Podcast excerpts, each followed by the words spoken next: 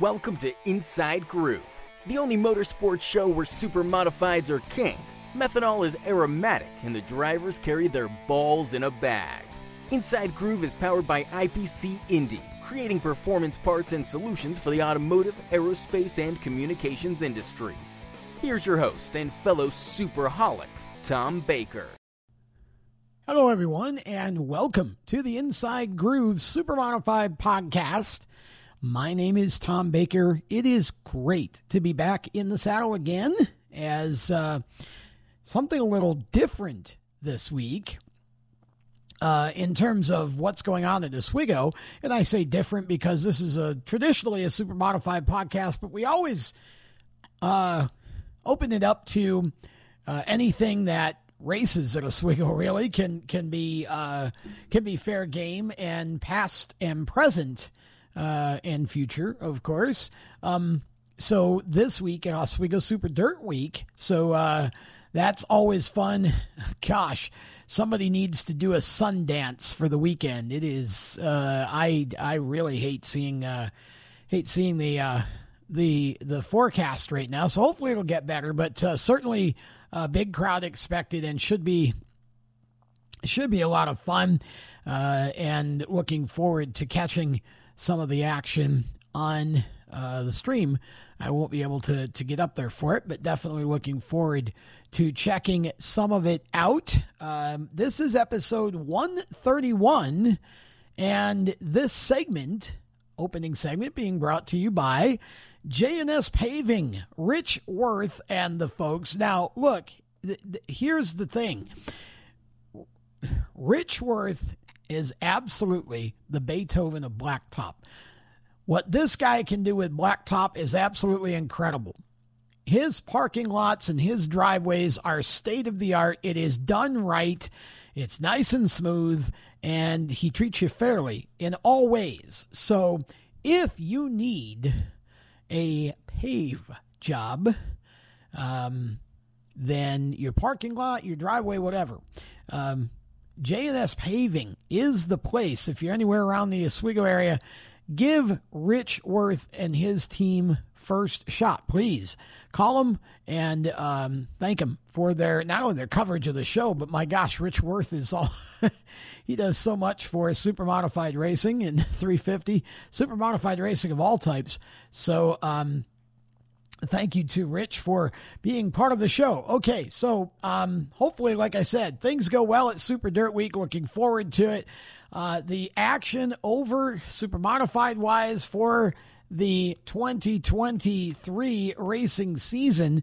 Um, special guest coming up on this show is one of the up and comers, Talon Hawksby is joining us on this program tonight, and that should be a lot of fun. Uh, Talon is a 16 year old racer, third generation racer in the 350 super modified division and uh, running at the Oswego Speedway. Started in quarter midgets, moved into the 350s, and Talon has been about a year and, well, almost a year and a half, I guess, um, in competition now. So thought it would be cool to get him on the show. And I believe, I don't remember if I ever had Joe Hawksby Sr. on one of my shows or not back in the day when we were doing radio up in Oswego, but um, I know I didn't have Joe Jr. on because uh, I wasn't doing radio then, I don't think. Um, I think I'd stopped. Uh, that was kind of that period where um, I'd gone to work for Ferris Industries, I think. And uh, so I wasn't doing uh, the racing radio show for a little while. But um, then as I got, I think when I brought it back was when I got to Memphis back in the early 2000s. We did, uh, started doing shows again and uh, did some online stuff and um, all kinds of good stuff. So, anyway, um, happy to have Talon on and looking forward to that. Uh, what's in a number? This is episode 131. So we're talking about the number 31. So we will get to that segment as well in due course. I was uh, last week. Um, it's been kind of fun the last couple weeks because, or few weeks, um, because here lately we've had a chance to do some sort of um, I guess you could say traveling back in time, right? You you had a chance, first of all, um, the idea of being able to read the Doug Holmes account of the Little Deuce, the rest, restoration of the Little Deuce, was really awesome. That was a treat, and then um, had a chance to actually, uh, not too long ago, we actually read out of one of the programs from I think it was in '73, the letter that was written about the super modified class by the Speedway. I think probably Doug Caruso wrote it, I'm guessing. And um, that was really fun to be able to to to look back at um, that period of time when the some of the convertible cars, so to speak, like Gary Reichert's number 78, um, you know, there was questions about, you know, are they legal? Should they be legal? All that sort of thing. And um, you know, was a run what you run class according to the letter. So then, um, randomly, I was picking up programs and reading through them. Um, I grabbed a program from, the 76 Classic book last week and um, and read a piece that John Hill wrote about the four wheel drive controversy from back in the day. And so it, it's fun to sort of single out and take a little bit of a deeper dive into some of that stuff. Um, and it kind of got me to thinking about a, a few things. And one of the things that um, that I I've I've talked a lot on this show, and Talon Talon Hawksby fits this this perfectly, talking about the multi generational participation in super modifieds over the years and thinking about kind of how each generation of driver in in the line so to speak the family line um kind of how things were for them and i started thinking about the bellingers first and thinking about Eddie Sr., now, of course, Eddie Sr. was racing back in the uh, days of the modified cars before the supers. Um, and, you know, Eddie, I think he did, he might have raced, I want to say that he, he did race supers a little bit, but um, he was a multi time track champion. He was very successful. And then Eddie Jr., started racing and and and, and Eddie B as as they call him. Um, you know, Eddie Jr. was absolutely one of the best ever to sit in the super modified and and you know the classic races that he won, um, being able to uh, to win so many features and and then now Brandon, um, Brandon Bellinger has the track championship. He's won feature races, hasn't yet won a classic, but there's still plenty of time. He's he's young. Um, I mean, he's probably like six in Joe Gosek years, right? Uh, so, um, yeah, Brandon, uh, and and so looking looking at sort of that group, it's like Eddie Senior was one of the um, first best, I would say, from that first era.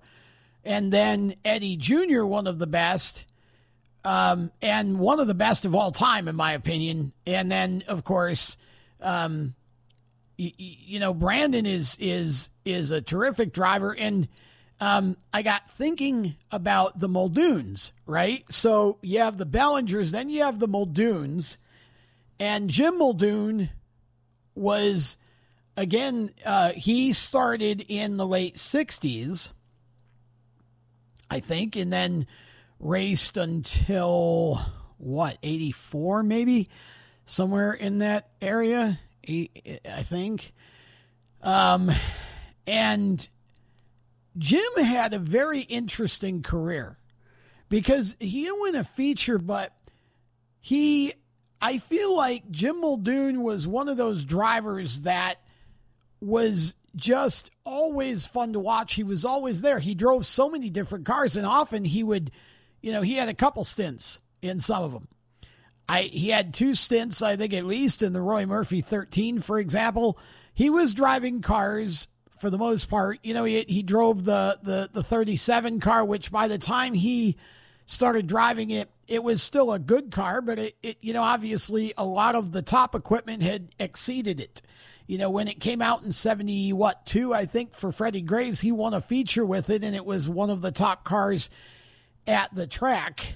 Um, but then it sort of, it sort of faded, you know, again, it, um, you know, everybody else got faster, you know, and so, um, it, it, uh, but it was always a, a, a pretty car and, and I love the profile of it. I love the design of it. Um, you know, and Jim did a good job with it. He drove for Ernie and Bob June a couple times in the in a couple different times in the 59. I think he drove um for some reason I want to say I think he drove the like the 70 the car that Jim Winks was in, like 73 74 car. He drove that car. I think he had a stint in that one. Then he drove he drove the next one they built. Um, Brian Osgood, I think, was the first to drive that car, but then Jim drove it a bit. Um, and uh, I still that I remember that car mostly, and this this is random, but I remember that car mostly. Tommy Gush, the modified driver from uh, from the Southern Tier, jumped in that '59 car for the 1980 Classic and just missed the top ten. Finished in the top ten. He had a good run in that car. Um, but uh, you know, you th- again, Jim Muldoon, he was he was he was all, almost always in outdated cars. He the, the, first car that I'd say he drove that that was um, you know kind of getting him toward the front of the field consistently was that that Hermgraf C15 in 1980. Great, um, some gr- really good runs in that top ten runs, um, and then um after Mike Muldoon bought Eddie Bellinger's car, they cloned it for Jim, and that was his best car. Offset car, got under 18 seconds with it, and um, again, didn't win a feature, but just was one of the most popular, you know, nicest guys. Um, and then Mike came into this and went off the chain you know, he's he um you start thinking about so the third generation was was was the big one there um and then we'll get to Michael in a minute but um, Mike Muldoon came in kicking and screaming so to speak he um he really he started winning fairly early and the thing that Mike really did is he learned to be a good designer and builder but before he started really building his own stuff, um, he drove for so many different people. You know, you think about Paul Castiglia, you think about, um, gosh, who else? Um, you think about uh, he drove for Joe McGarry, he drove for Jim Rogers, he drove for, um, oh gosh, uh, the number 80. Um, oh, what was the guy's name? Jim, Jim, Jim, Jim. I think no. Um, Oh, I think it was the old Tobin car. What was I can't remember the guy's name um, to save my life right off the bat, but he he he drove um, a number of different cars, um, and uh, every car he drove, he got hundred percent out of, and then some. Mike was just a great driver, and then when he started building his own cars, um, it was I mean, those cars are gorgeous. they just were. And every one he built got better. You know, I would, I, I um, and so, you know, had the track championships, the wins, the classic, uh, you know, he won, he, again, he won it all. Mike was a great driver. And then, um, his son, so now, um, Michael has been racing for a number of years now. And, um, again, very capable racer, capable of winning anytime he gets in the car. Has won races. Um, still waiting for the classic. Um, I know that'll come for him if he keeps trying. And so, you know, three generations strong there. Um, and you think about you know, you got sometimes his brothers, right? The Graves brothers, for example, Freddie and Ronnie. Um, you know, Ronnie probably, you know, maybe didn't uh, accomplish quite so much as Freddie, but Ronnie really didn't. Um, I mean, he had some good cars, but a lot of the cars he drove, again, it kind of outdated by the time he got into them. You know, he he um, so he just didn't really. I think his best days probably were back when he first started with that seven car, the old Buckner car, that blue car. Um, so that would have been uh, 76 maybe. Ronnie was um, he was capable, but Freddie was really. I mean, Freddie did. You know, again thinking about the four wheeler, but the rear engine car that he had, um, you know, the uh, the ex Indy car that he that that got destroyed um, in that accident in turn one and two. He had that neat little roadster, and then that car he built in '78 was drop dead gorgeous. You know, Freddie didn't win again, didn't win the classic or the championship, but certainly won races. He was a very capable driver. Um, you know, you you've got Steven, Steven Joya, uh, you know, just so many generationals and and so um, you know, the Hawksby story is a bit different yet because um, three generations there. Colonel started, Joe Hawksby Sr. started um, the late 70s and um, really just uh, you know, all through his career until the very end, he he was just again in, in outdated stuff. Didn't have the the funds others did. Didn't have the big motors. Um, you know, drove a number of different cars. Uh, I remember one night he drove Jeff Barzi's car, the 12. It was a Bellinger, ex Bellinger car. I think Jeff still has that. Um, somebody, I think, said, well, I think, I think I heard that somebody offered to buy it and he wouldn't sell it. Uh, so, um, you know, obviously, uh, that that's his right to do that. But um, yeah, he. Uh, I remember Joe driving that. Just a bunch of different. Um, he had a number of different rides um, that he drove over the years, and then Joe Jr. had his stint in it. And and again, he, you know, I tease him, and you know, everybody kind of knows him for the. Joe Joey didn't do anything halfway. He does when when he builds a car, it's a masterpiece. Um, you know, and, and when he wrecked a car, it was a master wreck. Um, he just, I'm kidding, Joe, I'm kidding. Um, no, but he was he was a way better shoe than than he the results give him credit for. Um, and now Talon, I feel like, is going to be the one that um, that that uh, breaks through the victory lane, and and so looking forward to talking to him. But again, you know, you think about the Shullick family, Dave Senior, Dave Junior. How many times did Dave Senior try to win the classic, and now Junior's got multiple, and um, you know he'll probably get you know probably get one or two more before he's at least before he's done. Um, you know, Dave Senior, I remember him driving for Jim Bodner, and and um, back in those days when Dave Senior started, late seventies. I remember the month of August was such a, and I talk about this often on this show. The month of August was such a delightful time, like really delicious time to be a Super Modified fan at Oswego because you never knew who would come in to dial in for Classic. And then when an invader would come in, like Dave Shullick, and especially if he ran well, um, that was a very big deal. And um, Dave was a great guy, really a nice job.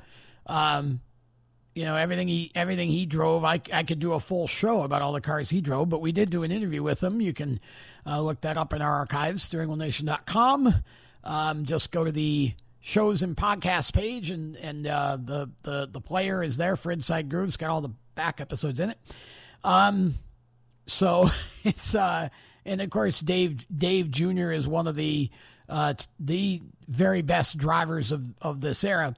Uh, of super modified racing. You just, I mean, I could go on forever, but I, I think the point that I'm making here is that when uh, and by the way, I need to throw in Bobby and Nick Barzi in the Muldoon clan too, because even though they're not Muldoons, they're you know they're they're um, they're part of the family, so to speak. Um, and Bobby was a good racer uh, and really had fun with it. And, and Nick finally getting a win this year in the in the uh, 350 class. Thank God. Um, that was that was a while coming. So happy to see that for him. And uh, but um, the point, I guess, the larger point is that for whatever reason, you know, super modified racing is, I mean, uh, you know, I could go to New England and Ohio. You got the Gibsons in Ohio, you know, the Timmins in New England, gosh, the Ordways, the, um, oh man, the the Rousseaus, I think, yeah, Artie and Artie Jr. You, I mean, I I'm gonna, and I'm not. There's no way I'm gonna think of everybody, but I, again, what a for those of us who've been around a while, what a treat. What an amazing thing to see. And, you know, if you're part of one of those families, it's almost like a rite of passage, I feel like. You just, you're just, this is what you do. You know, this is what you do. Um, I, you know, getting Eddie Bellinger Jr., I, I just remember, you know, basically, I think he had made the deal with Todd Gibson to buy his car before he told his dad about it. you know, um, it's just what you do. That's just what you do. And then you start looking at if you if you the the thing that's even more amazing is sometimes it's not even driver and driver. So you got Eric Iosu, who's crewed for a number of different teams over the years, and now he's crewing for his son, for Eric. You know, those sorts of things um, go on, you know, have gone on all the time over the years. And as I looked through some of the old programs here lately, it just really, really reminded me of um, the amazing treat that it's been to be able to watch all these great drivers. Of course, you got now, you also got Louis LeVea Jr. and Senior too. Now, um, big dog, little dog, or puppy dog. um, you know, and uh, just just really awesome. Uh, what a what an amazing thing to to have been able to see, and and how so many of these generational racers, you know, just so successful, and then sometimes you get one where, like I think it's going to be with Talon, where you know the first generation doesn't quite get to victory lane, and the second generation did, or or in this case both Joe Senior and Junior were so close, and now Talon is um, Talon is is on his way, and I think he'll get one in 24. I really do. Um, so yeah, it's it's just um, that was really I, I kind of got thinking in the opening segment that um, we could talk about a little bit and just reminisce a bit about some of the generational influence that you've had at the speedway, and and it I know there's way more than I'm you know than I'm remembering, and I'm, I was not trying to get them all. I just wanted to to sort of highlight, um, use a few of them to highlight the the, the larger point of um, how incredible it is. You just I've been to a lot of other racetracks, and you do you do have that generational thing. You know, almost everywhere at a racetrack, there's at least one or two. You know where you know the son is you know the father, the grandfather, the grandfather, father and son, or whatever. There's there's always some of that, but um you know, at Oswego, it just seems like, like I said, it's almost like a rite of passage. It's what you do, you know, which is which is pretty amazing. Okay, so I mentioned um, before we we um, finish off this segment, I mentioned a couple weeks ago, I think, that um, I was uh, working on setting up an interview with modified legend Jerry Cook the Cookie Monster. Um, and I've spoken with Jerry, and we're looking to make that happen here in the next uh, couple weeks. So, um, hopefully, if all goes according to plan, we'll be able to uh, to bring that to fruition here. And it's just um, he he's still very active, going to different races. He um, you know, especially the modified ones. But he's got to be at Charlotte this weekend, for example, uh, to do some things there uh, with NASCAR or whatever. So uh, Jerry's still very active. So we are going to make that happen. Um, and so I would say that probably sometime in the next month or, you know, hopefully at least before the, the holidays start, uh, we'll be able to have that interview and present it to you. So that's going to be a lot of fun because, boy, back in the day, you know, Jerry Cook was was one of the all time greats, and and the stories that man tells, and in fact, he he told me he said to me that um, when I was talking to him on the phone, he said, um, he said you, are welcome to come to the house if you want to do the interview. Um, he said I got a lot of stuff to show you. He told me he's got he had won he's won uh, Martinsville in the modified six times, and you get a grandfather clock just like you do you know for the big NASCAR series, and he's got he had he won six clocks. He kept two. He gave two to hit one. I think one each to his kids, or uh, and then um, he he uh, gave two to his uh, coroner from back in the day. So he's got he's got six grandfather. He won six grandfather clocks, and he's got a whole bunch of other stuff too. So um, that's going to be a lot of fun. We'll we'll uh, get to that in due course and uh, present that to you uh, as soon as we can. That's going to be one of those we multi-purpose because we've got some we've got a stock car classic show that that that's going to fit that audience perfectly, and then um, you know we can also uh, play it here. Um, and uh, give you a little bit of a treat, and then I'm I'm working on a couple of the other modified legends too. That's that's kind of a, a thing that has developed out of this. So, um, you know, we'll, we may mix in some of those as we can get them uh, over over the off season here, uh, and give you just somebody different. See, from Jerry, um, I was asked. Well, somebody asked me, did Jerry ever race a super? No, I don't believe he did. Uh, there were a couple of the modified guys that did. Um, excuse me. Um, Graham Balia, actually, who used to race mods, he raced supers first, I think. I think Graham raced supers in the 60s. I think he might have driven for Dick Dummigan, actually, in the 90s at one point. Um, but Graham raced modifieds at Oswego in the 70s. Um, Geoff Bodine, of course, ran supers. Um, gosh, Richie Evans a couple times. Um, I mean, there were obviously some guys like Shampine and Winks and Wallace and Siprich and Letcher and uh, even Nolan Swift raced Merv Treichler's dirt car in a modified 200 back in 73 or 74. Um, I mean, you know, so there were a number of super guys that crossed over, but, um, you know, there were there were a handful of them. Maynard Troyer ran some super races. Um, Gary Ewell, of course, ran. Um, yeah, so I mean, there were. I know there's probably a few more than that, but um, Mike McLaughlin. But I, well, I guess Mike did Mike no, he ran supers first, um, so he doesn't count. Uh, um, so, but no, the answer to the question is no. Uh, Jerry Cook, I don't believe ever ever raced a super modified. So that should be a lot of fun. We're looking forward to to talking to Jerry, and uh, should be a good interview. Okay, um, so that's it for our opening segment. We are going to have Talon Hawksby.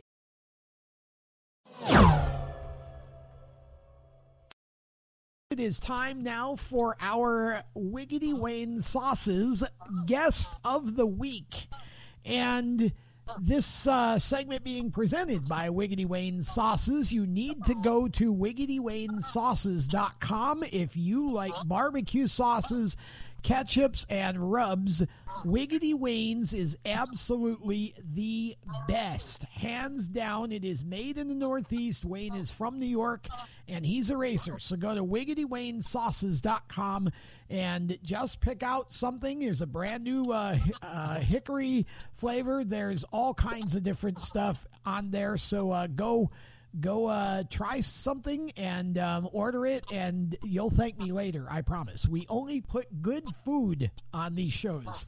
Okay, so uh, our our guest of the week is none other than third generation driver Talon Hawksby. Talon, it's great to have you on the show. Welcome. Thanks. It's nice to be on. Uh, yeah. Okay. uh, so Talon, you're 16 years old, right? Yep. Okay, so I think all of us realize that you know, obviously you grew up in racing. Um, how old were you when you actually started? First of all, I want to go back. Did, you come to Oswego when your dad was your dad racing, or I'm trying to kind of put years together here? I guess he probably wouldn't have been. Did you ever see your dad race? Uh, no, I was actually born um, the year after his last season was. So Ah. no, I did not. So you've never seen your dad race. He could drive a car. Um, and your grandpa was a good racer too. He just didn't always have the equipment he needed to run up front. But okay, so um, what are your earliest memories of the Oswego Speedway and Super Modifieds then? Well, you know, from even just a young age, I've always been at the track. I remember being five or even six years old and sitting up in the grandstands watching all of, uh, you know, it was kind of cool watching all the cars that I know that my dad built go around the track and, you know, just always been around it, been a big part of my life, always knowing that my dad was one of the one of the, if not biggest, effects on Oswego racing, and you know, it was definitely cool. Yeah, he um your your dad, um, Joe Hawksby Jr. For those of you listening who are trying to put this together, your dad, uh, obviously of in the Arrow uh, era, if you will, the modern era of supers. Um, I would say he's it. It's him and Paulie Koloka, and then we've had some others like um, Bodner and and uh, of course Jeff Pat and Jeff Abel built their own, and um, you've got Chris Osetic, and you know there've been a few, but I think your dad obviously has been the um, the leader in that. And actually, Paulie started. Paulie Koloka started with your dad, and and I was that was when your dad started racing. I think '97, and um, so yeah, yeah, I would I would agree. I think that's fair. Now, did you have a do you have a favorite driver when you were growing up? Uh, you know, there was a couple. Um, I've always been, I was always a big Otto Sitterly fan. Uh, always choice. knew Michael Barnes. I I knew most of them, but I'd say probably Otto growing up when I was little was my Okay. favorite. Well, that uh, that makes sense. He was winning a lot. Uh, Yeah. and, and so, um, did you? Uh, what? How old were you when you started racing? And was that something you wanted to do, or was that something that your dad asked you to do, or what, how did that work? Well, I always remember being interested in the cars when I was little, and around 2015, so just about probably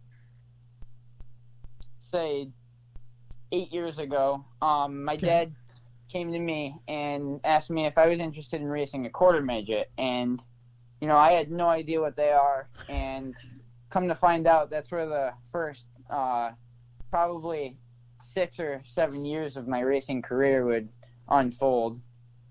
So you started in quarter midgets. Um, did you run at the Oswego County Club, or did you run at Syracuse, or both?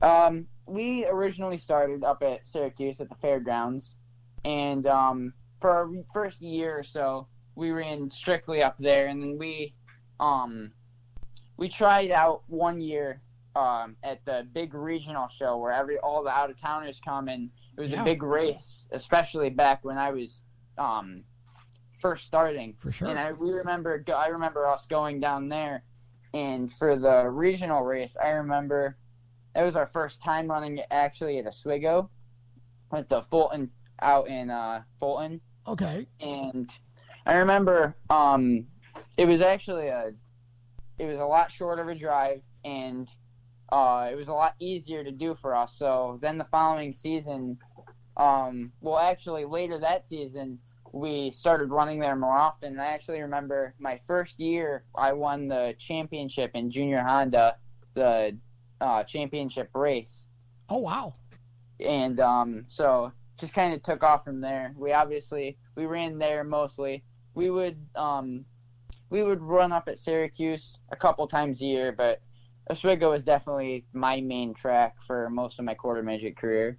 Now, um, if I remember right, and I haven't, um, I mean, I I was I did a lot of stuff with like the Syracuse Microns years ago, um, and so that track is a a tenth mile. Now, Oswego County, I think, is a regulation size quarter midget track, right? Which would make it about a twentieth. Is is it not? Uh, you know, I'm not exactly sure about it, but I believe it is. Yeah, it's smaller than Syracuse is my point Yeah. because all the quarter midget folks I know have over the years, when I mentioned Syracuse, they're all like, "That's our Indianapolis." Even though they go run Indy, they're running. You know, they're obviously not running a big track. It's a Oh yeah. um, Syracuse is like a super speedway for a quarter midget car. Um, it's it's really funny. So, how overall, how did you do in the quarters? Wins, championships, any special wins that you had? Uh, what was your career like in the quarter midgets? Well, I remember back when I first started, um, we ran consistently. My first year, we actually moved up quite a bit. We went from the lowest division to the highest division I was able to run at my age. And, you know, we had a pretty good run in the quarter midgets. I remember we were always, um, I was always a front runner. Um, my first year, I remember it was uh, my second year running at Fulton full time. I uh, was in the senior Honda division. Okay. And I remember we would get eight or nine cars weekly, and you'd have me at nine years old, and I was racing against all these other older kids from anywhere from 14 to 16 years old, and we always ran towards the front, even with my uh, younger age and less experience. Uh, it was a big learning curve, but once we figured it out, we did run uh, good, I'd say. Now, is your dad building the cars that you ran? Is is there such a thing as a Hawk quarter midget? Um, you know, we always talked about possibly putting one together, but no, we never got to it. Oh, so who? What kind of uh, chassis were you riding? Um, so for most of my career, I ran in a Bullrider chassis Okay. until the end of my career when we discovered that um, a Stanley chassis would actually run better in a certain in the senior Honda class compared to um, the other light 160 class and the World Formula classes that I ran at the end of my career. Ah, okay. So were you running like a Bullrider in one class and then a Stanley in the other? Is that how that worked? Um, we originally, as we developed into the older classes, we would always run our Bullriders, and I remember the first car that we ever bought was a Stanley, Okay. and we remember um bringing that out one time as a senior Honda at um the Oswego track, and we just realized that it handled so much smoother and it just ran better than the Bullrider, and you could get more consistent, faster laps in it. Interesting. Okay. Um, so you ran quarter midgets right up until what last year? Um, actually, it's been three years since I Oh, wow. ran quarter midgets. Okay. Um, so did you have a little bit of a break between your last year of quarter midgets and getting into the uh, super then? Well, unfortunately, my last year of quarter midgets, the following year, COVID hit. Oh, And- okay. Um, with my father building, with my father and I building my chassis, um, COVID did have a big effect on the shipping of parts and Sure, things yeah. that we needed in order to put it together. So I did end up missing a year and pretty much two years um, before getting into 350 Super. So you because you you did come out last year, right? You were uh, was it classic? How much of last year did you actually race? I'm trying to to go back and remember. Last year we ran the last three point races Okay. of the year along with class. Okay, so yeah, you did make your debut last year. What was it like? I mean, t- take us through the very first time you ever got in the 350 and took it out onto the track for, you know, basically hot laps or whatever. Your first test session or whatever. Um, talk about what what what were you thinking? What were you feeling? I mean, what was it like? What were you experiencing? Well, I remember being super excited to hop in the car finally after I had been told for almost a year and a half that I was going to get in it. And the summer leading up to my first uh, time in the car, I had been told week after week that it's going to be the next week, it's going to be the next week. So finally, the week that I got to get in the car, I remember being very excited, ready to get in. And, you know, it took, I took a couple I took a little bit to adjust to the car, you know, feel it out, Yeah. get back into the racing groove. And I just remember finally I felt comfortable in the car and I, you know, I felt something that I'd missed for almost a year that was such a big part of my life. And I just remember being ready. So when I finally put down that gas, it felt really good. What, were you shocked at just how fast it was compared to the quarter midget? I mean, what was what was different for you with the 350? Like, what were you experiencing that's like, oh, this is way new? Well, you know, first of all, it's everybody says, "Oh yeah, you're coming from quarter midget racing, so you have a lot of experience." And while yes, you do, the same time you also don't. You're on a lot bigger of a track with a lot bigger and a lot faster of a car, and the difference of that front wing and the top wing compared to this little car that is powered by a little Honda motor compared Yeah. to this big car that is actually going really fast. You know, it's a big difference, but it's also in the same way, it's very similar. And, you know, I remember everybody telling me, I remember my dad telling me that it's not like a uh, quarter midget. You're going to feel like a rocket strapped to your back. And I just remember I was expecting more, to be honest with you. Really? Wow. Okay. That wasn't what I expected to hear. So you actually thought it was going to be even faster than you than than it was, or what? More I- power? Or I what? did. I did. I honestly felt like it was going to feel like a lot more power behind me, but you know, when you really like think about it, yes, you're moving pretty fast, but when you're going down that straightaway, it feels like sometimes it feels like an eternity. I, I guess compared to well, certainly compared to like the quarter midget track, it would right. Um, but that's really interesting. So, um, how did I mean? Did you feel good about the progress that you made in your your few starts that you had last year? You know, we made a lot of progress. We actually went out and set a really we set good really good lap times for my first time the first time out.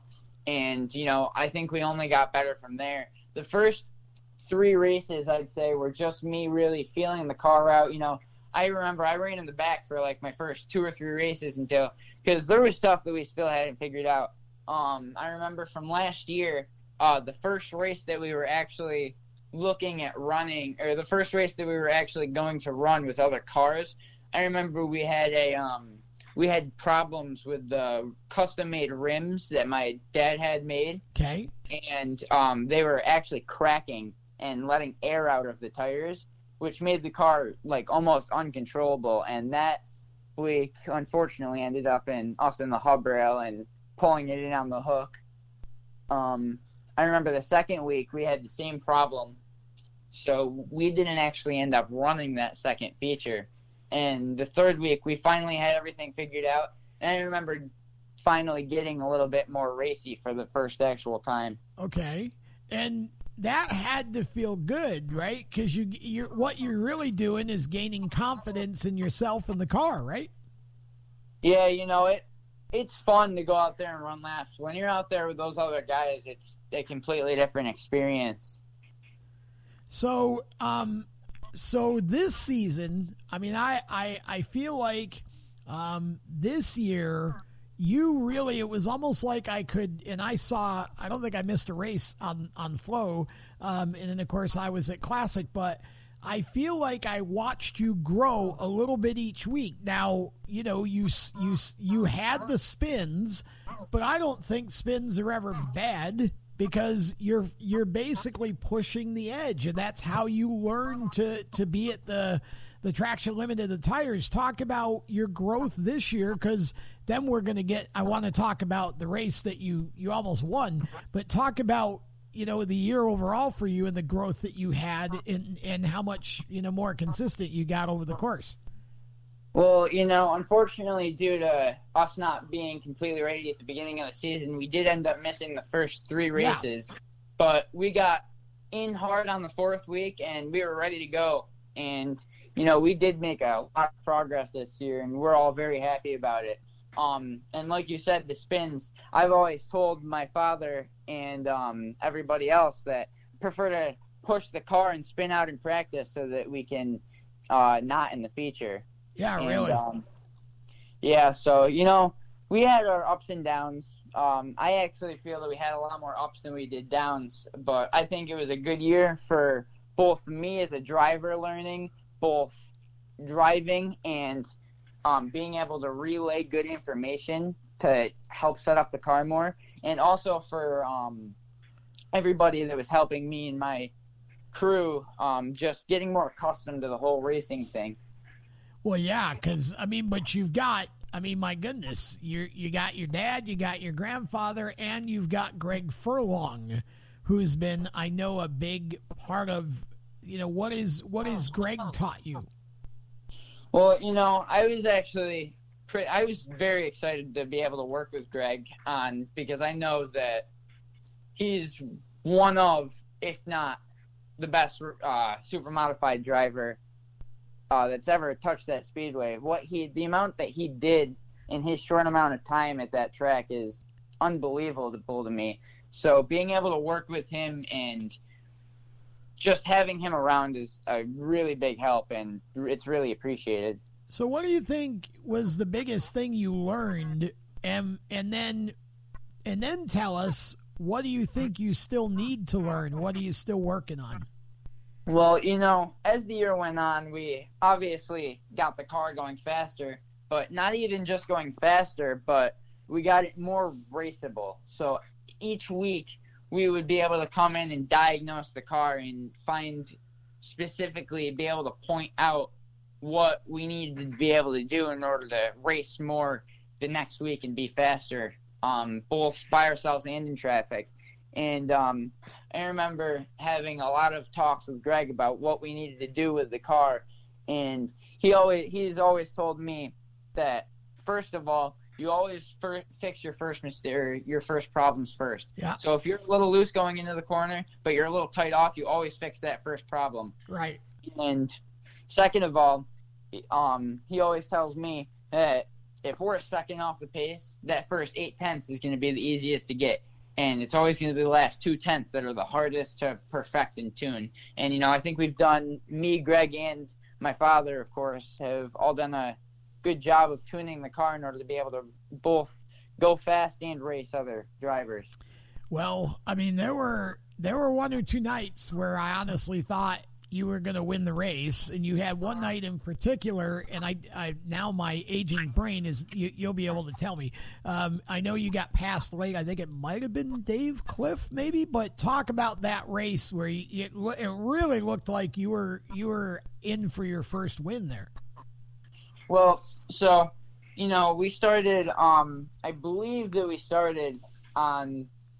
Um, you know, I'm not really sure. I can't remember where we exactly started. I do remember we started towards the front half of the pack, and I yeah. remember we got a um, we got a really good start with um, I believe. Well, so Worth was on the pole for that race, and I remember I might have been in the second or even third row. And I remember getting up there, and I remember by the time I had gotten past all the people that I needed to to get up to second place, I actually remember, um, I actually remember reeling him, and I could tell in the car, and I knew that I was faster than him and more, con- even more consistent. And every little slip that he made, I could tell that we were reeling him in. And really, uh, most of the way into the race, we were reeling him in until um, the car all of a sudden got really tight and we couldn't really catch much more. So by the time we had gotten to his rear end, as we were still catching him, uh, Cliff had made up all that ground yeah. that he had lost and ended up getting me and Worth for the win, which was really good racing by him.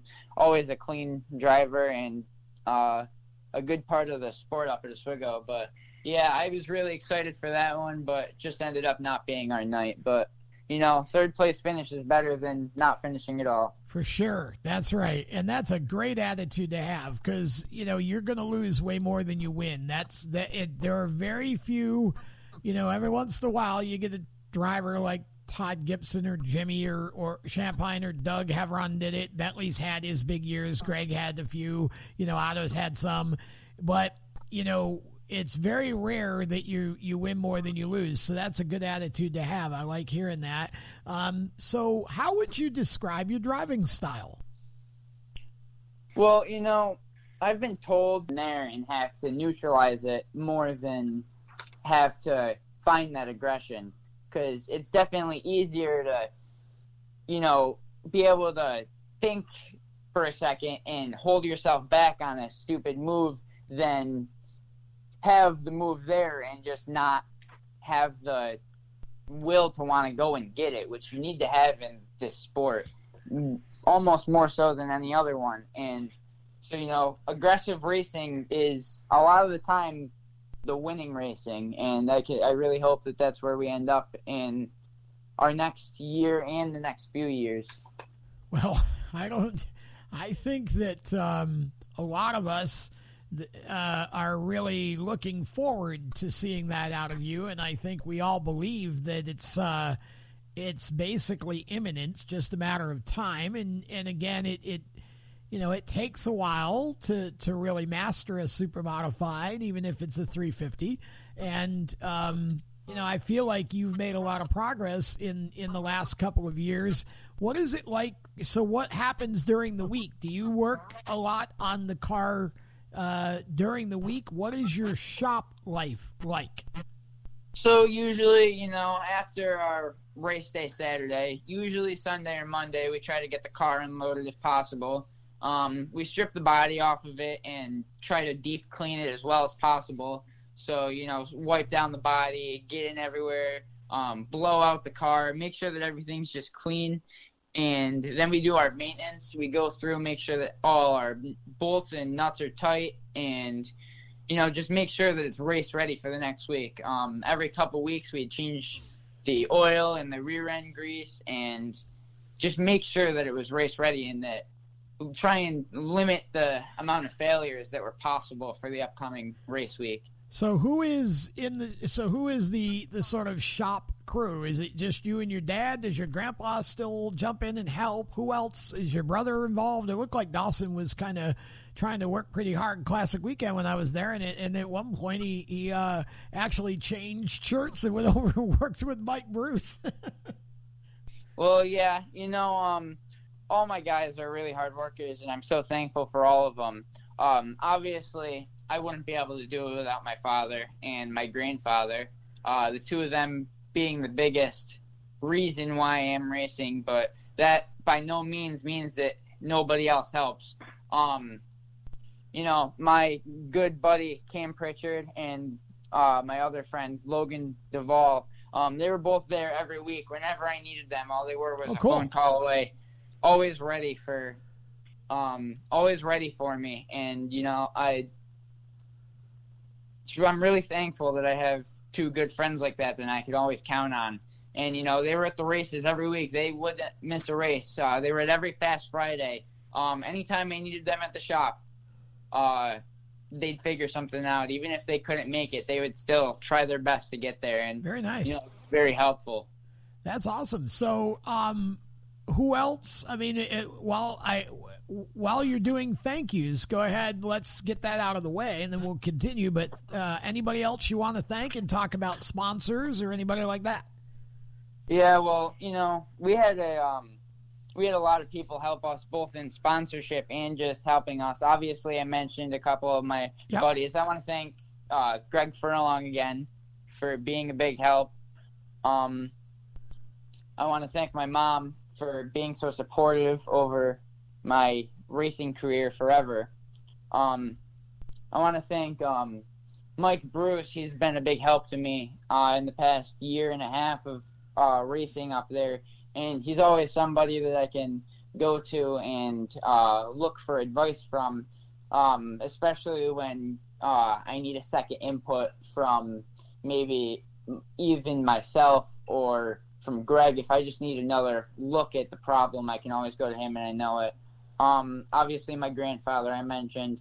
Um, I'd like to thank my my aunt Carly and my cousin Kaylee for always supporting me and helping me. And actually, um, they were up for almost two days straight getting our um, shirts ready for Classic Morning, which actually helped us end up uh, winning Best Appearing Car and Crew, which was pretty cool to yeah. have. Um, so I couldn't do without them either. Um, you know, um, my brother Dawson was another really big help. Um, you know, maybe we don't always get along the best sometimes, but in the end, he's my brother, and I love him. And you know, he's a big help. He was always there when we needed him, and good help to have. Okay, so um, did we talk sponsors yet? Oh, yep. Let's get to that right now. Um, obviously, my father, Hawk Junior Chassis, uh, probably the biggest sponsor that I'll ever have for actually getting the car ready and Yeah. uh, to race all the time. Um, Mike Barbera with Top Quality Construction um, paid for a lot of our tires this year and was a really big help towards that. Um, Acrofab was a really big help. They helped um, CNC print a lot of our parts this year, and actually, um, they did a lot of it at no charge. And if Oh, they wow. did charge us, they did not charge very much, which was really good. Um, Jeff West with IPC Indy Performance Composite was also a big help. Um, that's about it. Okay. Um, we're hoping to get, we're looking at more sponsors for next year. I know that um, Greg is looking to get his name on our car for next year, and uh, honestly, I can't blame him because I see us doing great things. well, that's that's a bold statement, man. It It is, but, it sounds I'm like something it. Greg would say. Actually, um, definitely sounds like something Greg would say.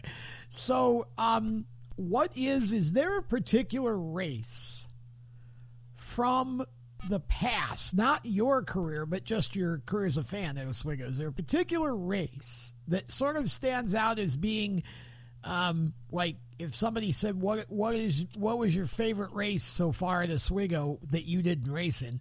What would do you do you have one that sort of stands out in your mind? Well, you know, there's been um, quite a lot of them. I remember um, a couple years ago, Michael Barnes went from the back of the pack up to the front when nobody thought that he would. Oh yeah, He came out of nowhere and he drove by the entire field and won the race. Um, you know, every classic is a wild ride for everybody. And at this point, it's more about just surviving for those 200 laps than it is really racing anybody. Just having the knowledge to be able to pace yourself, but still be fast enough to Yep. keep up with everybody. You know, every classic is a new experience, and every single one just they keep getting good. Um, you know, just this past year, uh, David Danzer snagged his yep, first classic win after um, Michael Barnes ran out of fuel with a lap to go for the second year in a row again. and um, you know, obviously, um, a big part of Oswego now. Um, Allison Slode, Yeah. um, big driver, of course, because she's one of the few uh, female drivers up at Oswego, and you know, there's definitely a lot of people that look up to her for that. And um, obviously, uh, he hasn't been much of Oswego lately, running ISMA, but um, Otto obviously Yep. is um, he's a big runner. Um, just you know, every race is always gonna end up different, and they're all just as exciting as the last. Now I'm assuming that you are running in the 350 class again next year, and um, there was some discussion that maybe your younger brother Dawson would be joining you. Is that is that the plan as far as you know? Um, as far as I know, um, next year I'm not sure um, that he'll actually be racing, but I'm definitely looking to keep pursuing my career in the 350, Okay. and we'll see where that takes me after the next year. But I do know that um, Dawson most likely won't be racing next year, but Okay. there's nothing stopping him from taking a car out and testing a couple times. Okay. So no no racing for Dawson next year, but uh, so maybe the year after. Is there a plan? I mean, I I would assume you want to move up to the super class. Yeah, you know, um, we've always talked. We, you know, we've been talking about it even since before getting in the 350, even. But you know, we were really before we want to move, take that next step into the super modified division, and even further from there someday. Uh, we really want to hammer down and master the 350. Good. We would really like to, at some point, be the dominant car at Oswego. Obviously, this past year, um, Josh Akolik, the track champion, uh, was very dominant at Oswego all this year uh, until the end of the year when he had some engine troubles. He was kicking our butts all year, and you know he was always the guy to beat. Obviously, um, from Star Speedway, uh, Jeff Battle, he's always been the guy that everybody wants to beat, and you know everybody always saying, "Oh yeah, he's got this, that. It's his engine. It's all this." You know, I I don't see him being a cheater. He's such a great guy. Oh, no. Um, he's just you know they've got this. He's um something uh, a lot. He's won uh, the championship up at Star more than a few times. Yeah. Um, you know, he's definitely a big part of the 350 um 350 class Yeah. and um you know someday i remember um the week the championship night that i stood on the pole i thought i had run away with that race and all of a sudden uh off the restart here comes jeff battle giving Yeah. me a run for my money and you know i remember we were dueling with him quite a bit but once he got by us we had nothing for him uh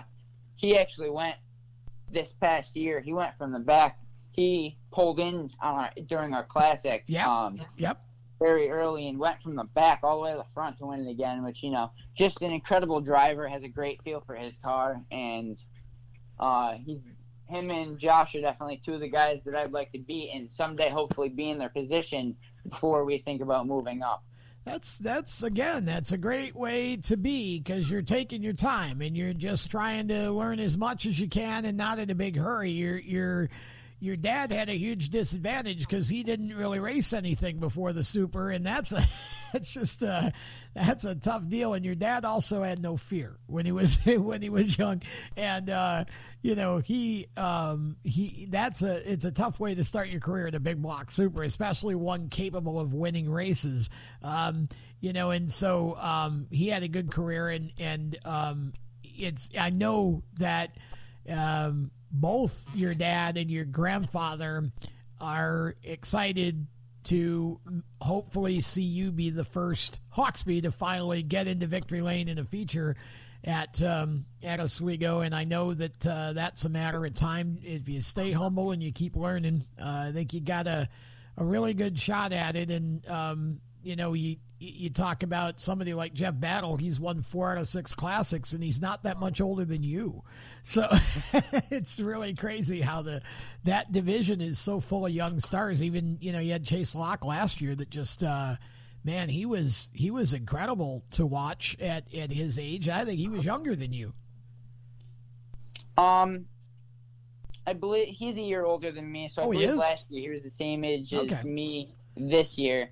So, yeah, I mean, you know, racing is all about the knowledge. It's what you know, um, both as a driver and working on the car. Yeah. I actually learned a lot this year, not just driving, but um, just how to change the car. Because unless you're the one actually in the car, there's so many changes that you can make from moving the wing to adjusting the shocks and even adjusting uh, weight distribution. That being able to come in and know what a different change will make the car. Because obviously, you can have your um, you can have your uh, you can I can pull in and have my dad uh, tell my dad it's tight or loose, and he can suggest a change. But you know, tight or loose can sometimes be a very vague statement. Um, there's some just different ways that these different changes can make the car feel, and you know, definitely um, our uprising this past season mostly came from me just figuring out what changes I liked and Yeah. What feels made the car go good and smooth and consistent for me and also on also to touch on what you said um, about my father being uh, having no fear i feel like when you're getting in a race car that you know even with all the safety equipment that there is now being so dangerous you really can't have fear getting in that because if you have, if you have fear getting in that car then racing really isn't the place for you Oh, of course. because unless you're really calm and collected and ready to go out, then you're you can both be a danger to yourself and the other people on the track with you.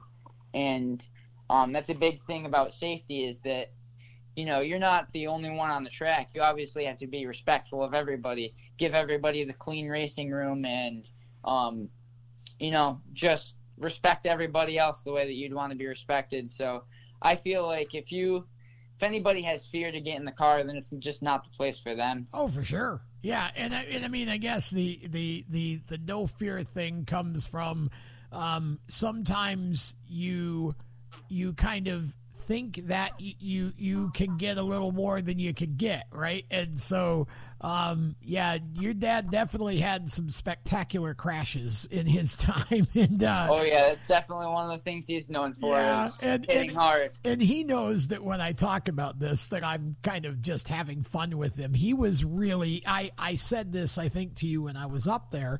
Um, you know, he and your grandfather both were just, uh, you know, a hair away from winning a feature at Oswego. Now, you know, and this is something that you you you really need to think about sometimes too. Is um, you say, well, you know, it, they they they didn't win a feature, or even if they had both won the feature that they were that they could have won, because each of them was leading late in a race and ended up. Um, I think your dad maybe was a tire issue or something, and um, and I, your grandfather they got passed on a restart. I think um, I'm trying to remember, but anyways, they were both in position to win, and it's like, um, you know, th- there's only of all the drivers that have raced at Oswego, only a portion of them have ever gone to victory lane. So, like, if you can win a feature, you're in a pretty exclusive club in a super modified at the Oswego Speedway, and um, so I, you know, I I have fun with your dad sometimes, and and uh, but and your grandfather was racing in an era to me was the golden era, and he was racing in an era when, um, you know, the, the arrow was not a thing back in that day, um, and the cars were they didn't handle very well, and you really had to drive them, and, and your dad, you know, was under power, or your grandpa was underpowered a lot of the times too, and just had you know older cars and such. Um, but I'll never forget when he qualified for his first classic through time trials. I mean, his you'd have thought he hit the lottery that was such a huge accomplishment for him. And um, so, yeah, big fan of both of them. And um, you're you're I can tell you're a chip off the old block, and uh, you're just going to be a lot of fun to watch next year. And can't wait to see Dawson finally get his chance, uh, whether it's next year or maybe the following one. But at some point, um, I suspect there are going to be two Hawksbys racing on the track at the same time in the 350s. Um, you know, uh, you can only wait to see what the future holds, but Yeah. you never know; anything could happen. So, uh, one last question: What do you what we off the track? I mean, obviously working on the race car, but what what what did you know? What do you like to do? Um, you know, um, my second sport has been hockey. I've played hockey Oh, since wow. I was um, a Really? little kid.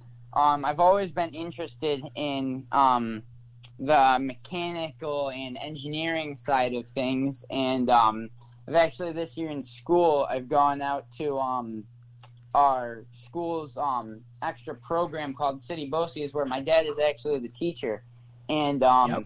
you know we do a lot of machining and fabrication in there, and it's all stuff I've always been interested in. Um, this year I'm also taking a um, a physics class, um, which also I have been interested in because you know Sure. physics obviously Yep. um, one of the biggest parts of the cars up at the track, all the aerodynamics and everything. So. Yeah, that's great. Well, so everything kind of for you, uh, other than hockey, which is really interesting, but that's obviously a huge sport up there. Now, do you play? Your dad used to play football for Oswego High, and he was good. He was your your dad was a was a good you know aggressive player for his size. Did do you um do, do you do you play hockey for the high school, or do you, is it just uh, the league, the kind of the local leagues? Um, well, I've played house hockey my entire life. I've Okay. always done it just as a fun activity Oh, rather right. than believing that I'm going to go somewhere through it. And um, I do intend on trying out for my high school team this year. And, Nice. you know, I obviously hope that I make it, but it's not the biggest deal in the world to me if I don't, because obviously my main sport is racing and will always be racing. And, you know, hockey is just another thing for fun to keep me busy in the winter, and that's what it always will be. And I'm glad that I have it. Okay, so I now I do have one more question for you. Um, you mentioned earlier uh, racing supers, and then you said it may be going on past that. What would you do? You have a higher ambition in motorsports than super modifieds? Well, you know, obviously only time can tell again, but of course I'd love to I'd love to race pretty much anything anybody would be willing to put me into. Um opportunities are always something that I've um, looked forward to possibly since I was even little. And, um, you know, I just, racing in general, the sport, I love it so much that I could definitely see myself um, racing a lot more and going beyond just the super modified class of the Oswego if possible. And, um, yeah, you know, I see what would you like to race besides the super? Um, you know, I um, you know, I've always liked um, I've always wanted to try dirt racing. I've never been able oh, wow. to actually get into it, but um, you know, racing even a um, I've always thought that um, dirt sprint cars are really cool cars, really fast cars, very um, brutal cars, very brutal cars. But again, something that just looks like a lot of fun to be able to get into. Um, just I've always I always liked open wheel racing. I've never been a huge fan of NASCAR or uh, anything like that. The modifieds, open wheel racing is definitely my specialty and what I what I'd like to pursue, if anything, in my future. Okay. Well, when you were talking dirt, I was going to say uh, I know there's a there's a guy named Joe Gosek who has a dirt car, and eventually he's going to get too old to drive it. Um, so one of these years, uh, maybe when he hits seventy. Um, so uh, you know, maybe you should talk to him and see if he'll uh, hook you up for a race. But um, that's good stuff. Well, Talon, you've done a great job here. We've been almost 45 minutes here in this interview, and you've you've you've really done a nice job. I know you don't do a lot of this, um, but uh, you know you you did well and got your thank yous in, and we're looking forward to seeing what 2024 brings for you. I I personally believe that you're going to get to victory lane next year, and I could see you honestly running for the championship in the 350 division. Thank you. Uh, the support means a lot to me. Um, and yeah, again, thank you for having me, and it's been awesome. Well, all right, that is uh, uh, Talon Hawksby, and uh, I I need to get both Joe Jr. and we need to get the Colonel to do a show. That's that's a goal of mine. So um, need to need to to work on that here. We'll we'll we'll see if we can get both of them at some point because I I would love to talk to your dad about um, you know, the chassis and all that kind of the technical side of it and arrow and all that. And I, I think that would be fun. And I'd love to talk to your grandpa, of course, because that's my era of being a kid. I started going in 1973. So I was, and I was uh, there when your dad started and um, always, uh, always super nice to me. And, and uh, in fact, there was a point where, um, and I, I, just now I'm remembering this. I haven't thought about this in I don't know how many years, but um, there was a point where I was I thought I was going to have an opportunity to race something called a VW Mini Sprint that they ran at Brewerton for a while, open wheel, open cockpit car. And your your dad ended up selling me a fire suit, uh, but I never did use it. I, I wish I'd kept it. I don't know what I did with it, but I wish I'd kept it because uh, now it would have been just good memorabilia to have uh, behind me here uh, on the wall. But, uh, um, anyways, uh, thanks again, Talon, for being on. That is Talon Hawksby, and we'll be back with more of the groove right after this.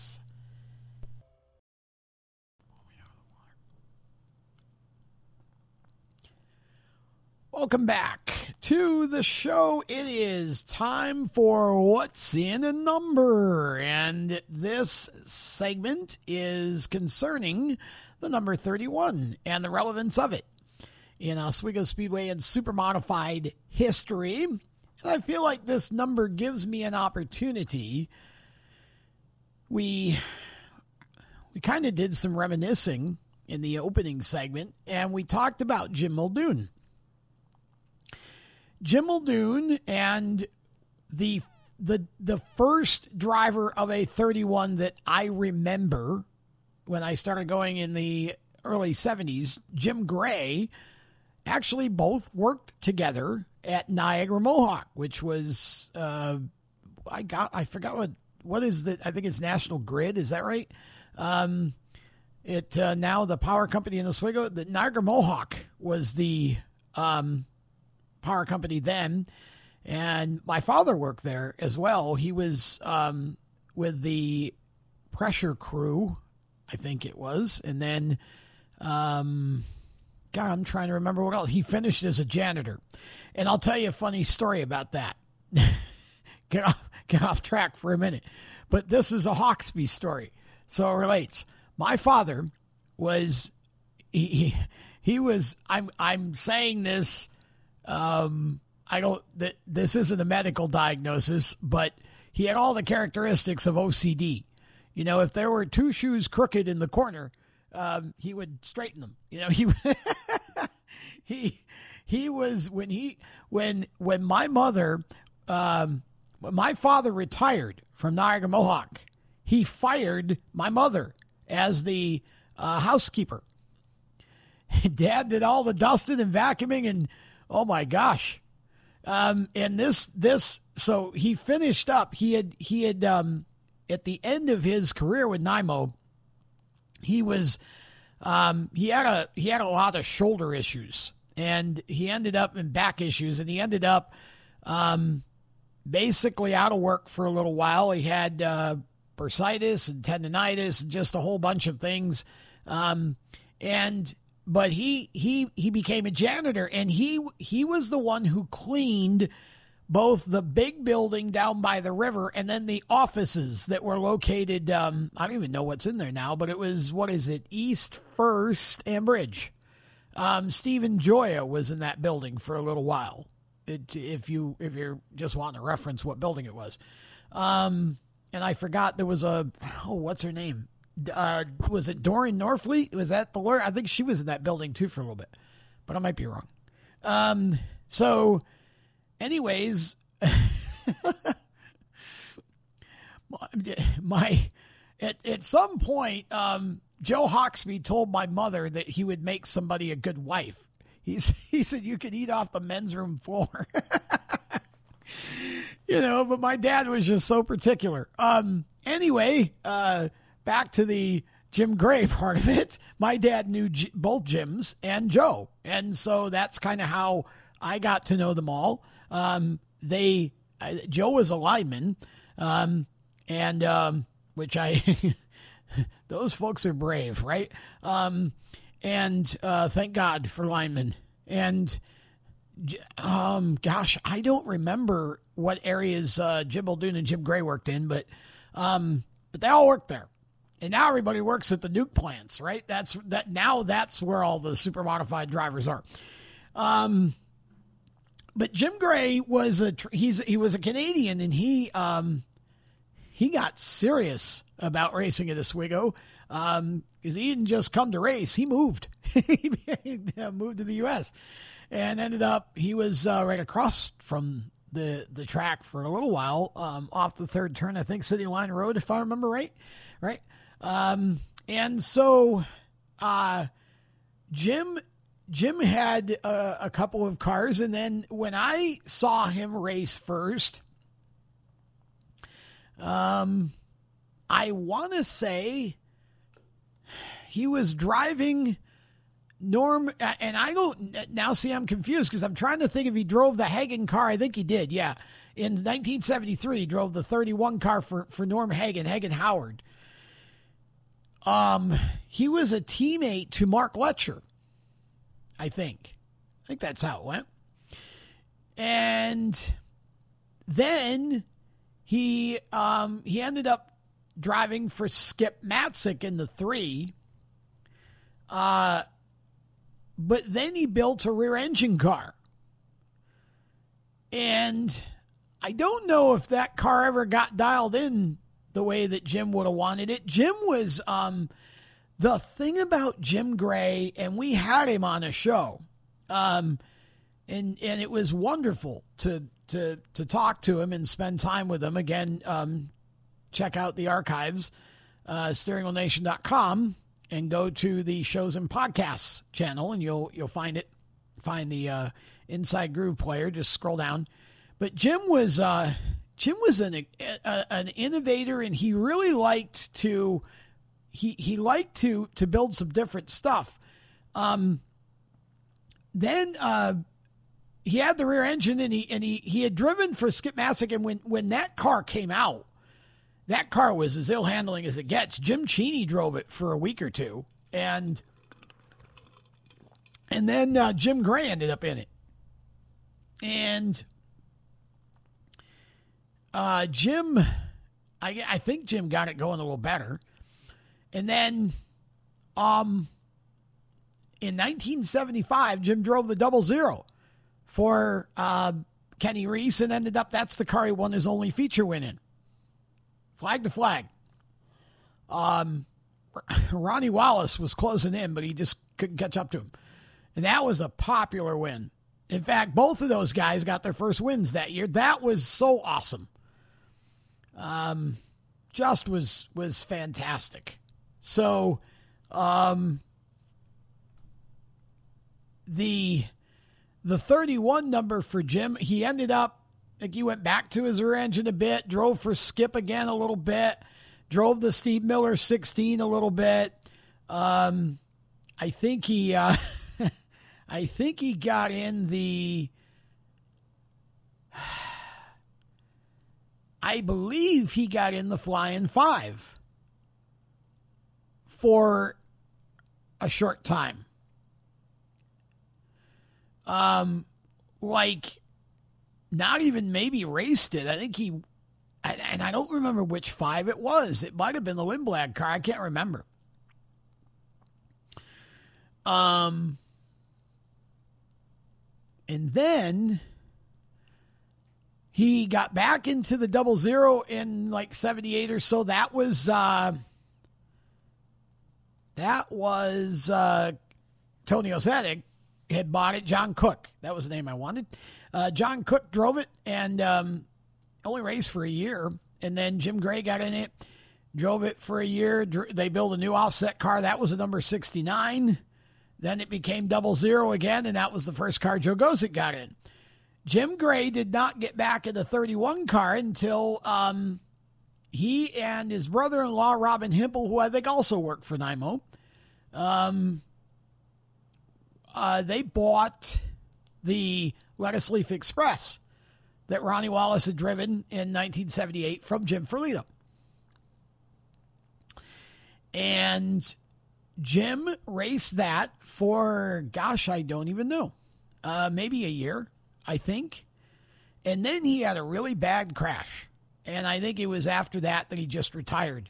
Um, Jim had one of those careers that, um, again, he was always he somewhere in the mix. Oh, I left out a 31. Somewhere in the mix, he drove. I don't remember what year this would have been, but he built an upright car,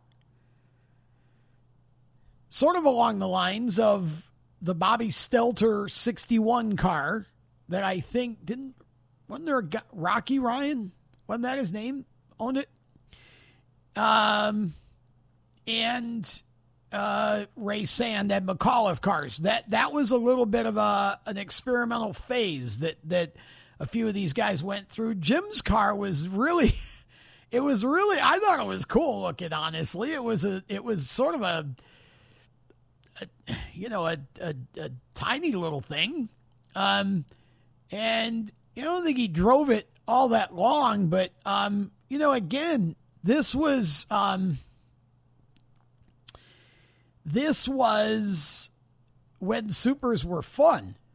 And Jim, I always thought, was one of those drivers, much like Jim Muldoon, who had an enormous amount of talent and just really had limited equipment in which to show it.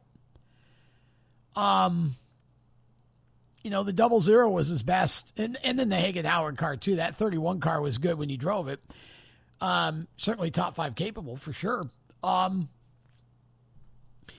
you know, but but Jim Jim drove a lot of cars that were just you know very sort of experimental and but it was cool. Jim was an innovator. He was a very very engineering minded, smart guy. And here's a fun fact about Jim Gray before we get back to other 31s.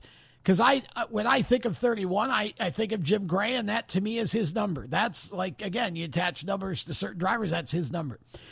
Jim, um, fun fact Jim was the, the, the individual who was responsible for bringing dwarf car racing, which is now Model Light racing, to Central New York.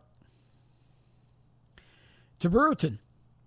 Jim went to or was in Arizona, I think it was, somewhere out there. I think it was Arizona. And they were racing these dwarf cars. And Jim thought, wow, those are cool. We ought to, you know, we ought to start those over here. Very affordable back then, spec cars, basically. And there were three of them that started. I don't remember who the other two were. Isn't that awful? But Jim Gray was one of the first of the dwarf car drivers. And um, his idea for the class was basically a flat purse, pretty much. You know, make it fun. Well, you know how that goes. Race car drivers are their own worst enemies. You know, so now we have mod lights that people spend a pretty good amount of money on. But it's still a great class, and and it really um, that class has spawned some super modified talent too over the years, or, or at least a Oswego Speedway talent. Um, and uh, but Jim was the he was the the first one to um, to build a uh, or or to bring dwarf car racing to Central New York. And uh, yeah, just a really he is one of the coolest, nicest guys ever to talk to. Just so much fun and so much sort of energy and and and and um, intellect there. Oswego's tech guy for a good while too, by the way. All right, moving on. Let's see. Uh, Jim, uh, after Jim Gray retired, 31s. Oh, I'm going to get stung on this. Danny Sewell was 31 when he first started. Mark Letcher was running the 32 car. Danny was uh, they they had a car for Danny was 31. I think before th- I think it was before that there was a Timmons. One of the Timmonses I think was 31 because uh, gosh, do I want no? Well, no, I think there was. Yeah, I think one of the Timmonses from New England was was uh, was 31. I want to say. I know they were always 13, but I was thinking there was one where it was 31. Um, Nick Barzee, of course, now. Um, 31. Um, boy. I don't know that there were too many 31s over the years. That's that's a number that I feel like hasn't been used an awful lot. Um, like I said, I think there was a Timmons because I, I almost want to remember a green 31, and I can only think that would be a Timmons, and I may be wrong. Maybe I'm imagining it was 13, but um, oh man, like I said, this is always where I get burned because I I miss an obvious one. uh, Barzee is in the Nick Barzee in the 350s. Um, 31. I'm drawing a blank here. Isn't that crazy? I know there's been at least a few, and I and and it's um, and I think that's one of those numbers I feel like may have been used a little bit as a one-off, you know, um, or like when you had to change a number, you might have slapped a one on a three, car three, and made it 31 or something.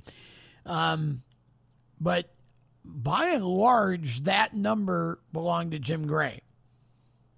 That that to me was his number, and Jim was just those guys back then in that period of time were a lot of them were um, were were very outside the box guys.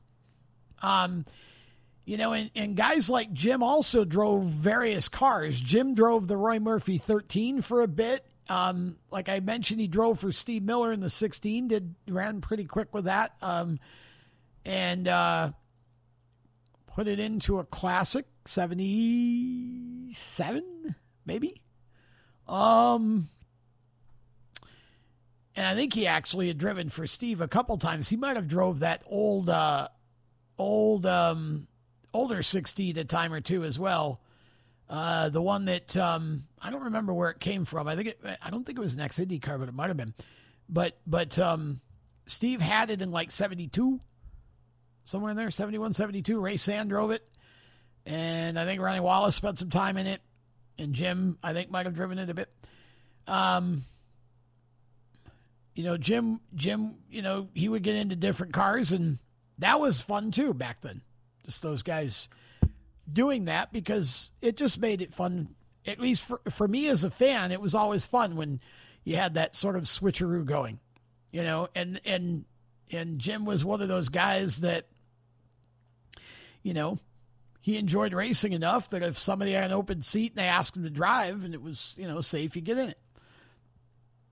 And he was just, um, yeah, he was just a, a really, uh, really fun guy.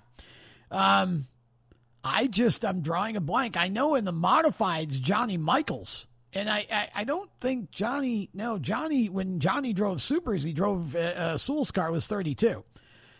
So, yeah, 31 in the modified, just off the top of my head.